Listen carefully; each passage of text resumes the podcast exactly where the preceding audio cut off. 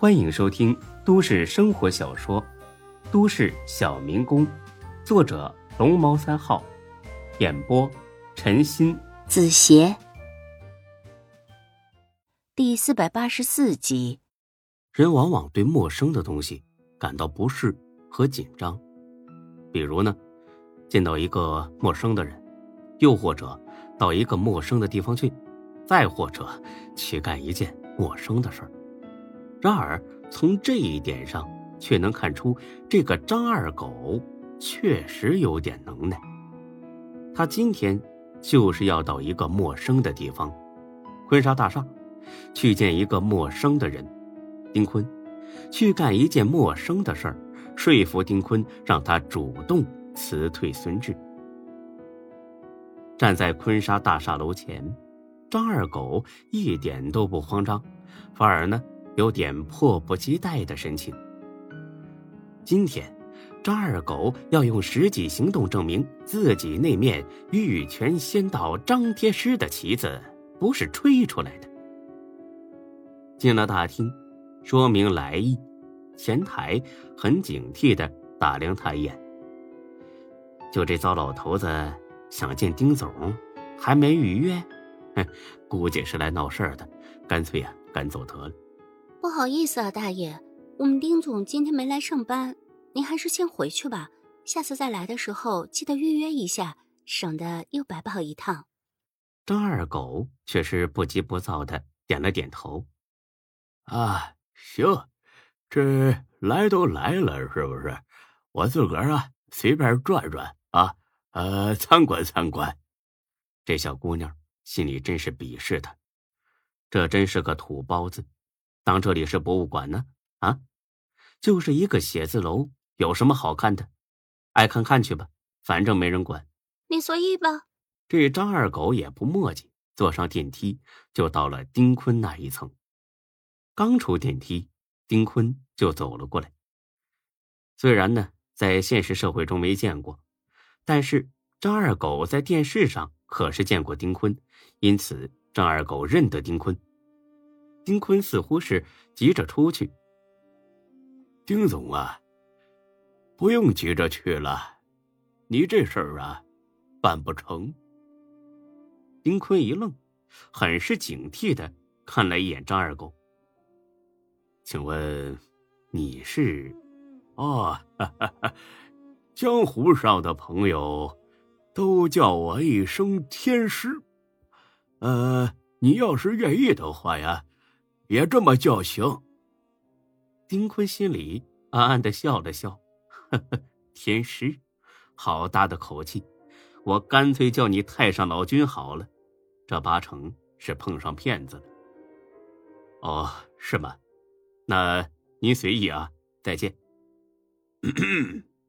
丁总啊，我说了，你这事儿啊办不成，何必浪费这一趟腿呢？丁坤再次停下了脚步。你知道我要去干什么？我不知道。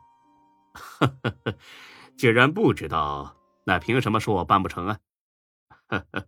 简单呐，你脚步匆忙，眼神慌乱，眉头紧锁，肯定是想赶去救急。若救得了，自然不会是这副模样。我说的对吧？金坤这次仔细的打量了一下张二狗，须发皆白，年老体衰，但是眼中却透着一股清澈的光芒，颇有几分世外高人神采。就算是个骗子，那也是一个有点本事的骗子。也不妨听听他想说什么。那不知道天师有没有时间到我办公室喝杯清茶呀？巧得很呐，我就是来找你的。丁坤心里边又是一愣，他根本没见过张二狗，甚至不知道孙志身边有这样一个人。啊，不好意思，是我怠慢了。来，请。这到了办公室，茶器上、烟蒂上，天师这才开口，也不绕弯子，直奔主题。丁总真是年轻有为呀！呵呵呵，过奖过奖，承蒙朋友们照顾，混口饭吃而已。呵呵呵，别急着谦虚啊。接下来的话，你可能就不爱听了。丁坤不是个小气的人，也喜欢听实话，所以当即笑了笑。天师想说什么，尽管直说就是，我洗耳恭听。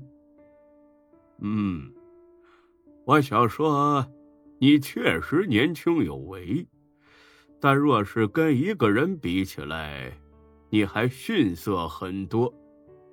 这话一下子勾起了丁坤的好奇心和好胜心。